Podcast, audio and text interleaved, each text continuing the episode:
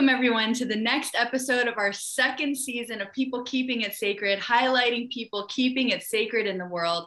I'm Rabbi Heather Miller, founder of Keeping It Sacred, and I'm thrilled to introduce you to today's guest, Catherine Jenkins Joam. Catherine Jenkins Joam is a mother, teacher, and anti racist educator. She enjoys music, dance, Afro flow yoga, poetry, languages, and being outside of the United States, especially in Haiti and Cameroon.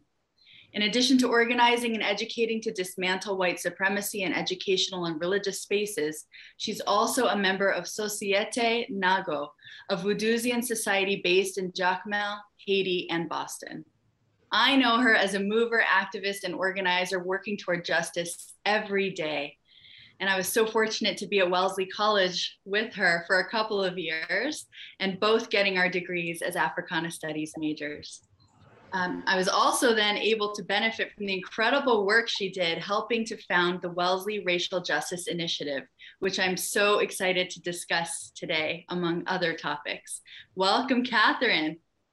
All right. Thank you, Heather. Thank you, Rabbi Heather Miller. I'm humbled by the intro. Me before becoming a rabbi. It's amazing. I saw it though. I saw it was coming. You did? Yeah, no, I, I felt it. I felt it.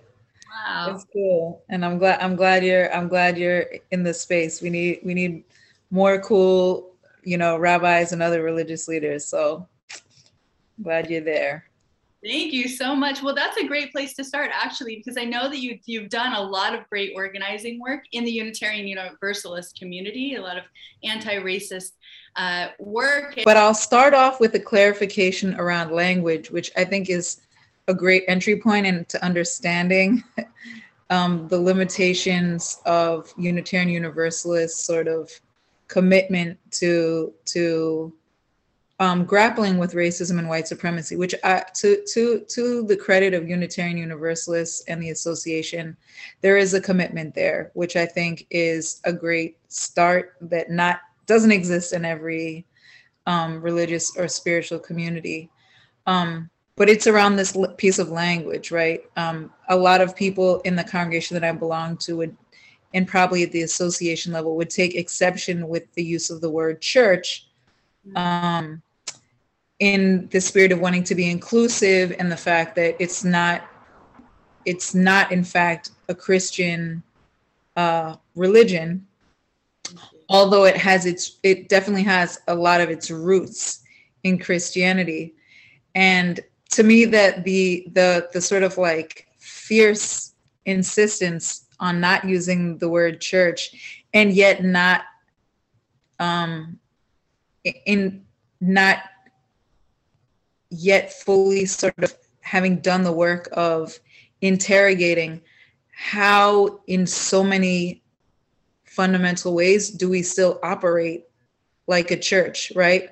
We're still sitting in those you know militaristic rows with like one leader at the front you know what i mean giving the spiritual orders. Um, we're still mostly sitting down you know what i mean? Mm-hmm. um, uh, we're you know a lot of a lot of the music still sounds like you know uh, Protestantish uh, you know hymns and such. So I think that yeah, exactly. And when you when you sort of extrapolate back and look at the history of Christianity in Europe and how that was so tied up, how Christianization was so embedded with like the, the colonization the colonization of Europe by Europeans prior to Europeans going out and colonizing the rest of the world, and how it, it was used as a tool to sort of um, enforce, um, to, to, to, bring about a whole value shift away from, um, you know, traditional spiritualities, which in a lot of ways, um, you know, what we would now call pagan, you know, spiritual traditions or pagan religions, which in many ways resemble a lot of what we think of now as like Afrocentric or indigenous um, religious traditions or spiritual traditions.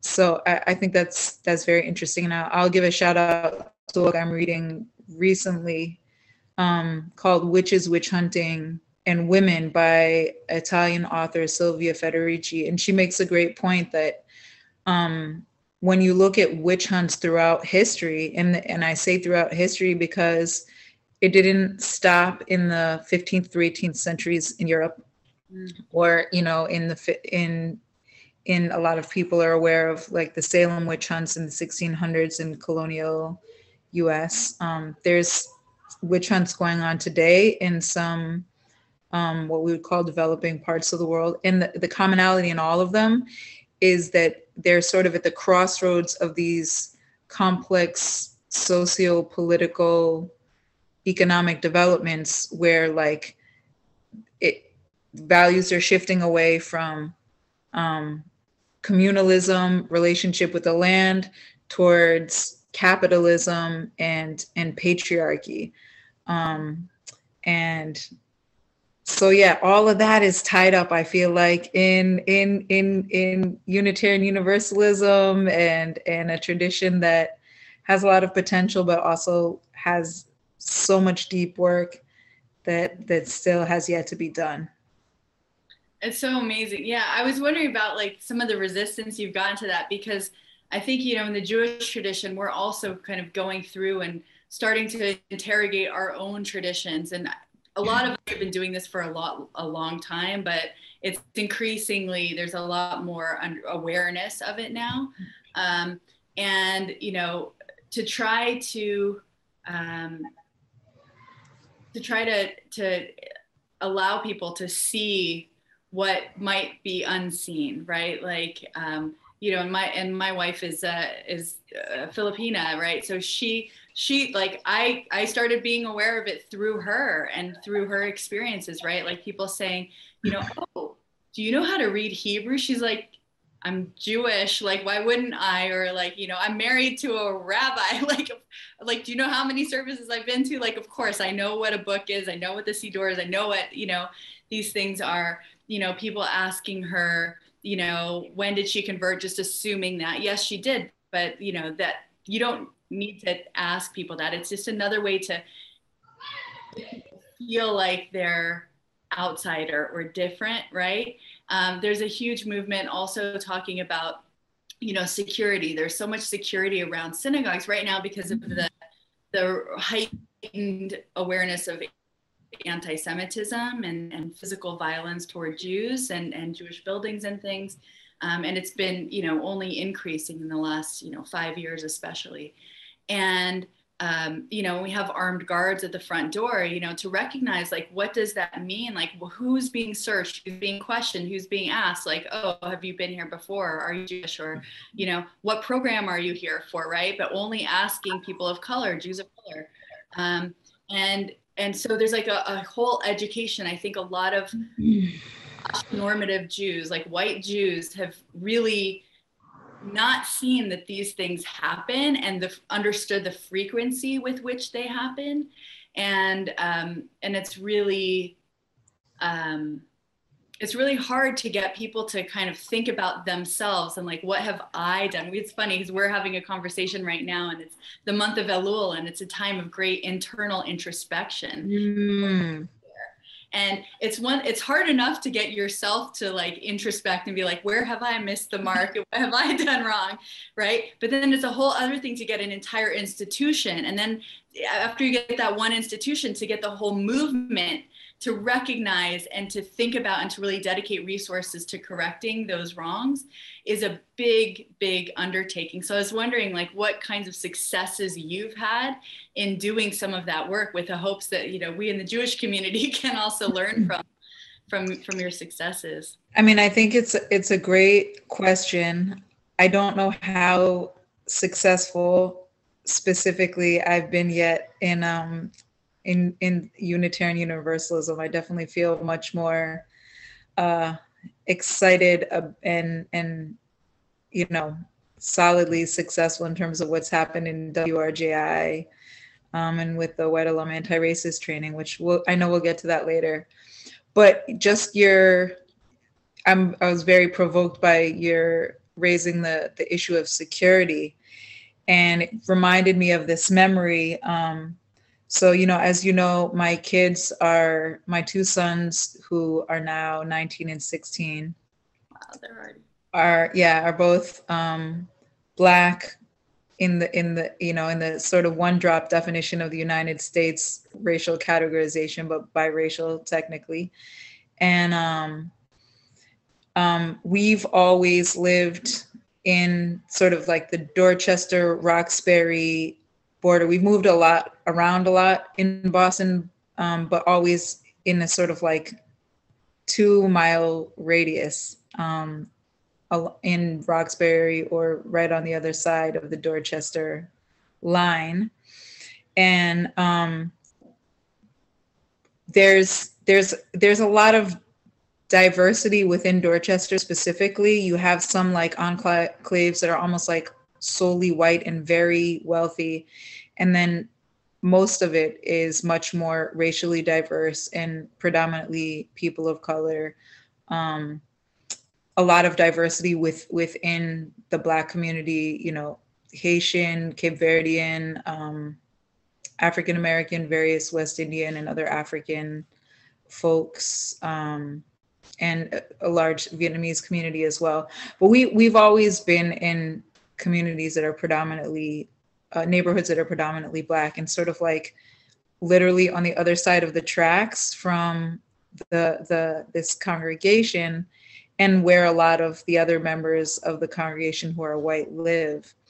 Um, and the, the the the the congregation itself, First Parish Dorchester, is on like a little hill in a neighborhood that is predominantly Cape Verdean. So it's a place where we have a lot of attachments. And I just remember there being an event at First Parish at this Unitarian Universalist congregation um, one evening earlier on when I was a, I would say a newer member, and my kids were still little, and they were playing outside. I'm very much like a free range parent, so I was very comfortable with that. And again, a neighborhood where my kids, you know, have a lot of friends and stuff like that, and I have friends.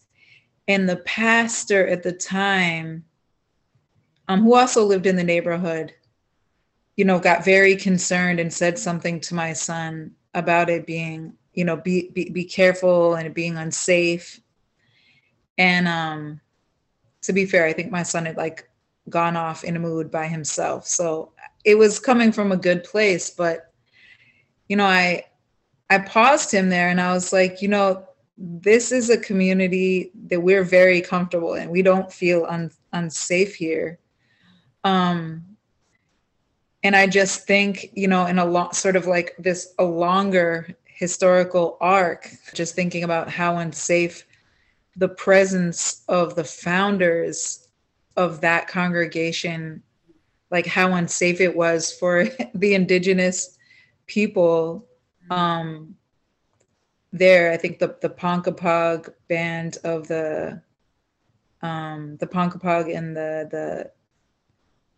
the um, the Massachusetts like uh,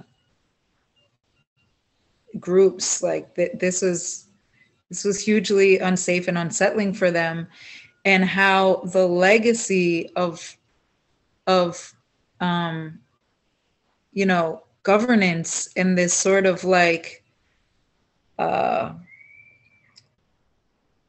Dr. Jekyll and Mr. Hyde split between like what is espoused mm. through religion as values and then what is enacted by the same people espousing those religions in terms of their policies and and economic practices like it's the legacy of that that has created these unsafe conditions right uh, no one was toting guns around you know when those folks landed. Um, and certainly the communities historically that people came from didn't have this un- they didn't bring this unsafety with them right? So um yeah that's i think it's it's it's important to to keep those things in mind. And i always you know in in raising my kids i've tried to give them like that long vision and, and critical thinking around words that are used so casually in our media in our education mm. um, i would talk about you know the needs of like maybe the, like the rest the community outside of the church mm-hmm. and you know some of their like cultural practices and like music was a big thing for me i'm always like militating for um for more i would say embodied and and and spirit centered music and um I get I guess terminology that I started to use was like Afrocentric music as well. Um, but for so in the beginning, I was talking about like them, right? These like either folks who were like in the minority in our congregation and or people who were outside who are in the community but not coming to this congregation and it was always sort of a discussion how do we get people to come. Yeah. And then after a while, I was like, this shit isn't working for me. Like, I need for me to feel good and for me to feel right and for me to feel like this is a place where I can truly get down, like, fully, yeah. you know, my whole self. Right. You're not just yeah not just like this part of me that has like a wellesley degree and like can talk about fancy books like no like the whole me Right. At a certain point, I shifted how I was talking about these things yeah. because upon self reflection, I was like, this isn't just about, again, some some charitable thinking around making this a more welcoming space for others.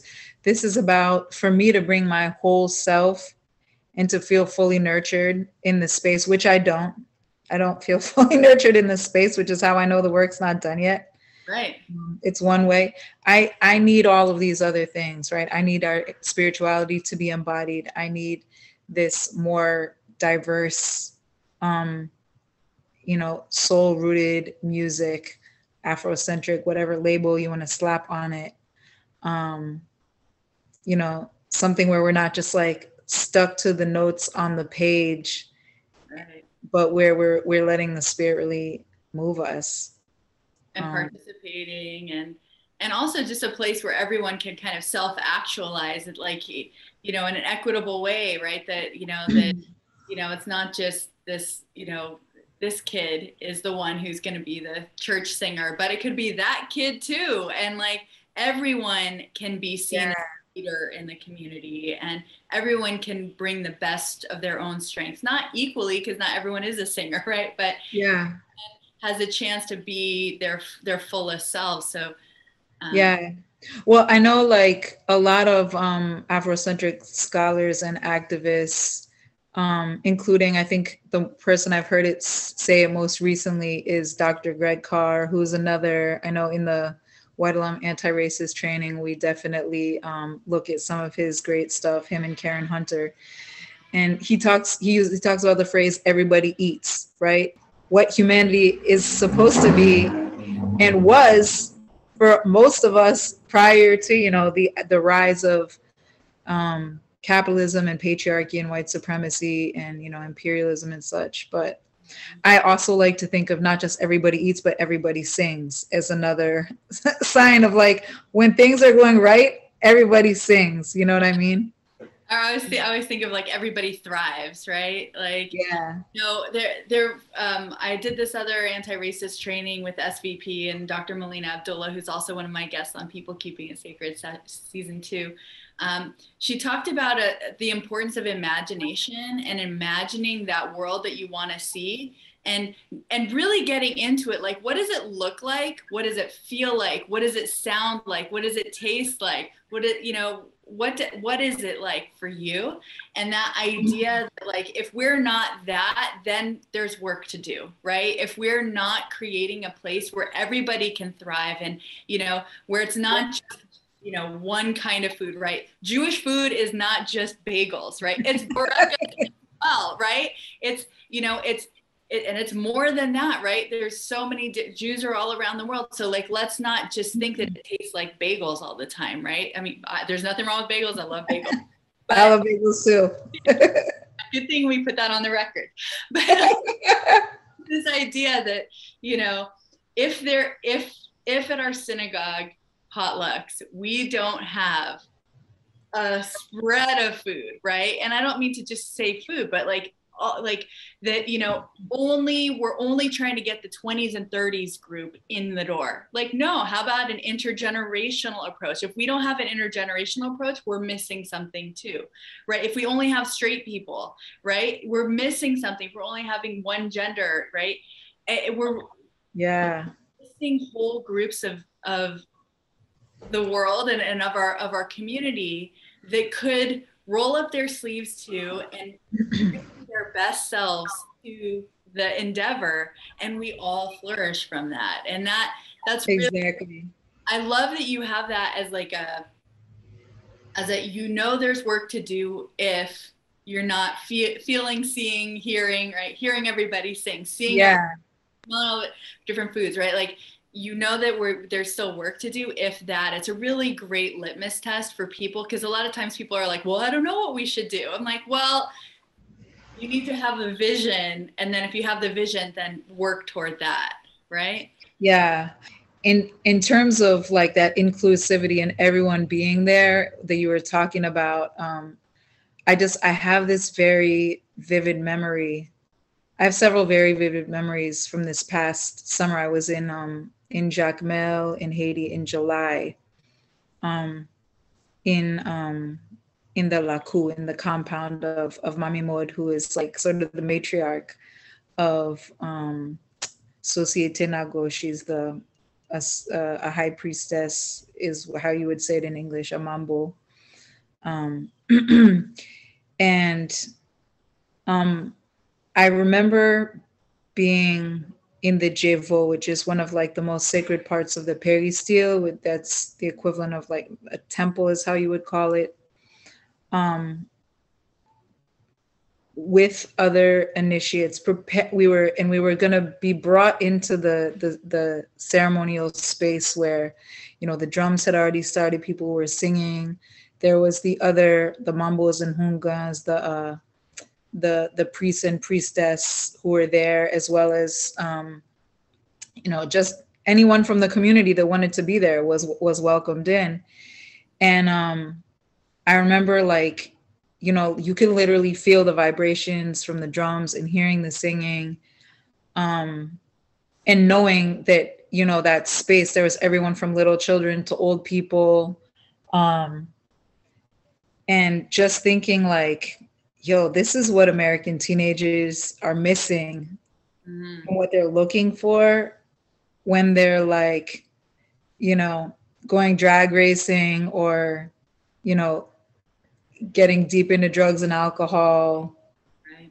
um, or you know any of the crazy stuff that i mean when i was a teen my our thing was climbing on roofs. Um, you know just like because it's like it's all there like the the the the the drama of of of the ritual you know there's everyone's drama. Yeah but it's like a beautiful drama. It's like a theater you know what i mean um, there's you know the the the the the music, the drumming. There's the call and response singing, and it's like not just like everyone singing like to a Beyonce song. You know what I mean? Like these are freaking songs that like and they were passed down from ancestors. You know what I mean? Like these are songs that people sang to like get free from you know the the chokehold of enslavement and colonization by you know these horrible um you know folks who are like behaving like monsters. Um i just felt myself thinking about like how you know how much less of a like oxycontin crisis how much less of a like depression, anxiety, mental health crisis. Yeah. Um, even even like physical fitness. I mean, like there's no it's no joke. You're not sitting down. And I gotta give I I gotta give a shout out to to the Jewish tradition. I used to love going to synagogue because I'm like, I know we're gonna get up and stand down a lot, get up and sit down. Like there's gonna, and then like you know, and and Dan- also like the, the i love the fact that you know the dancing and it's like the circular dancing very communal dancing um that was something that I appreciated a lot as a kid. Um, yeah, I was like, all right, they're doing something right here. Like, yeah, I mean, like even the Shema, like even like the watchword of our faith, it has so many like open and closed syllables. It makes you breathe, even if you're not breathing, right? It's like Shema, right? You have to listen to it. The word means listen, like listen, right? Um, there's other there's other ones. Um, like another prayer called Elohai Neshama Shanatata Bi, right? Tahora He. It's it, it's all about the the breath and the spirit being a pure one because it was given by God. So it's Elohai Neshama Shanatata Bi Tahora He, right? The idea that you can um, breathe through. And if you say that enough times and everyone's kind of like got the reverberation of life is permeating through everyone who's in the room or for the keeping it sacred community on the zoom call. That's one of the downfalls about zoom is that you can really that. You can see people doing it you can feel it even still through. But this idea that you can um, you can kind of manifest something in prayer in community that you could not do alone and mm. recognizing that each has its time and place and there is still within the ceremony individual reflective space there as well because you don't want the community to just like engulf you and there's no space for you to have that introspective time mm. so it's really about a balance a balance between spoken word and the um, the textual tradition and the musical tradition there's a balance between like the performative music and the the participatory music. So it's it's all balanced like a mm-hmm. good service in my estimation. And what i always try to do is create that balance so that there is always something that's wholly comfortable and in the service for everybody. And there's something wholly challenging for people in the ceremony as well. And that's that tension really allows people to kind of find their place and have their spirits lifted and moved in a way that's not just like coddling, um, but it's also not just like interrogating, like, um, mm-hmm. you know, threatening. So, yeah, I think that all of that is, is um, you're right. It's like the best prayer services are that, but it's also a thing where like the practice, if you practice in community, if you are ingrained in the community, if you decide to not come to one service in the entire year, but you come and you start coming more regularly and you see the community and you understand, oh, this person was grieving the loss of their mother last week. And now, you know, I'm grieving the loss of mine. And so let's like, you know, there's connection there and there's, you know, there's an understanding that, you know, someone shares that, you know, they they were victims of sexual assault when they were very little you know it opens it up to allow people to realize like you can be fully who you are in this space and you're loved and accepted and um, allowed to allowed to claim your sacred space. Mm. like be allowing people to claim their sacred space and just lifting that up and um,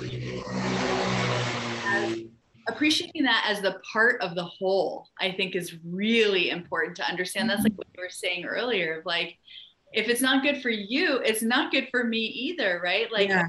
part of me that's missing, like is a part of us as yeah. a collective that's missing. So right, the Ubuntu I am because you are, right? Exactly. it's just ironic that so much of this like rhetoric around not just rhetoric but policy around population control is emerging from the parts of the world that consume the most resources the most inefficiently. Um, I remember um, a young person that you know has grown up alongside my kids who I really love, who was was um, a very very active member at the First Parish Dorchester youth group um, when I was involved with it. Um, talking about learning about in school that it would take like six Earths to to sustain a world full of Americans. Wow. Um, and I'm like, duh, of course, because uh, you know, getting back to what we were talking about before we got the the recorded conversation started, the white supremacy culture values and antidotes. You know that individualism, right? Yeah. Being so just per- permeating all of American society, even down to like how we eat, right? Um, and you know, it, it drives me nuts as like a teacher when lunchtime rolls around and like every kid is given like their individual plate with like a you know a bunch, of, a bunch of plastic packaging. And it's usually not what they want to eat. A bunch of it gets thrown out.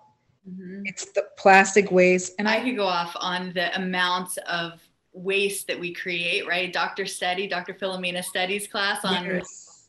environmental racism teaching us about how the us exports our like international quota for trash in the world to countries that don't have as much trash so that we can like send our trash there and still like make our quota like it like that's that says so much about this culture that we have created it's i'm so glad that you brought up that story because it's reminding me of a of a this thought that I was having as the day that I was leaving Haiti. Um, it's a beautiful, beautiful country, but um, uh, again, because of like a pattern of white supremacist international uh, policy and like brutal capitalist international policy um, has functioned to isolate it from the rest of the world because it, you know, in in these enslaved people and maroons, you know,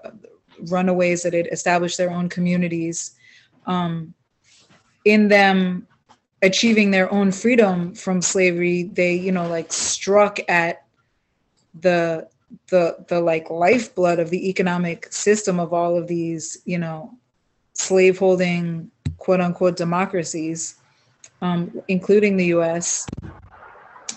And um and so you know there's not a very good waste management system there and you can easily see trash sometimes in natural spaces sometimes taking up like a big block um, and people walking you know like poor people walking around and picking through it.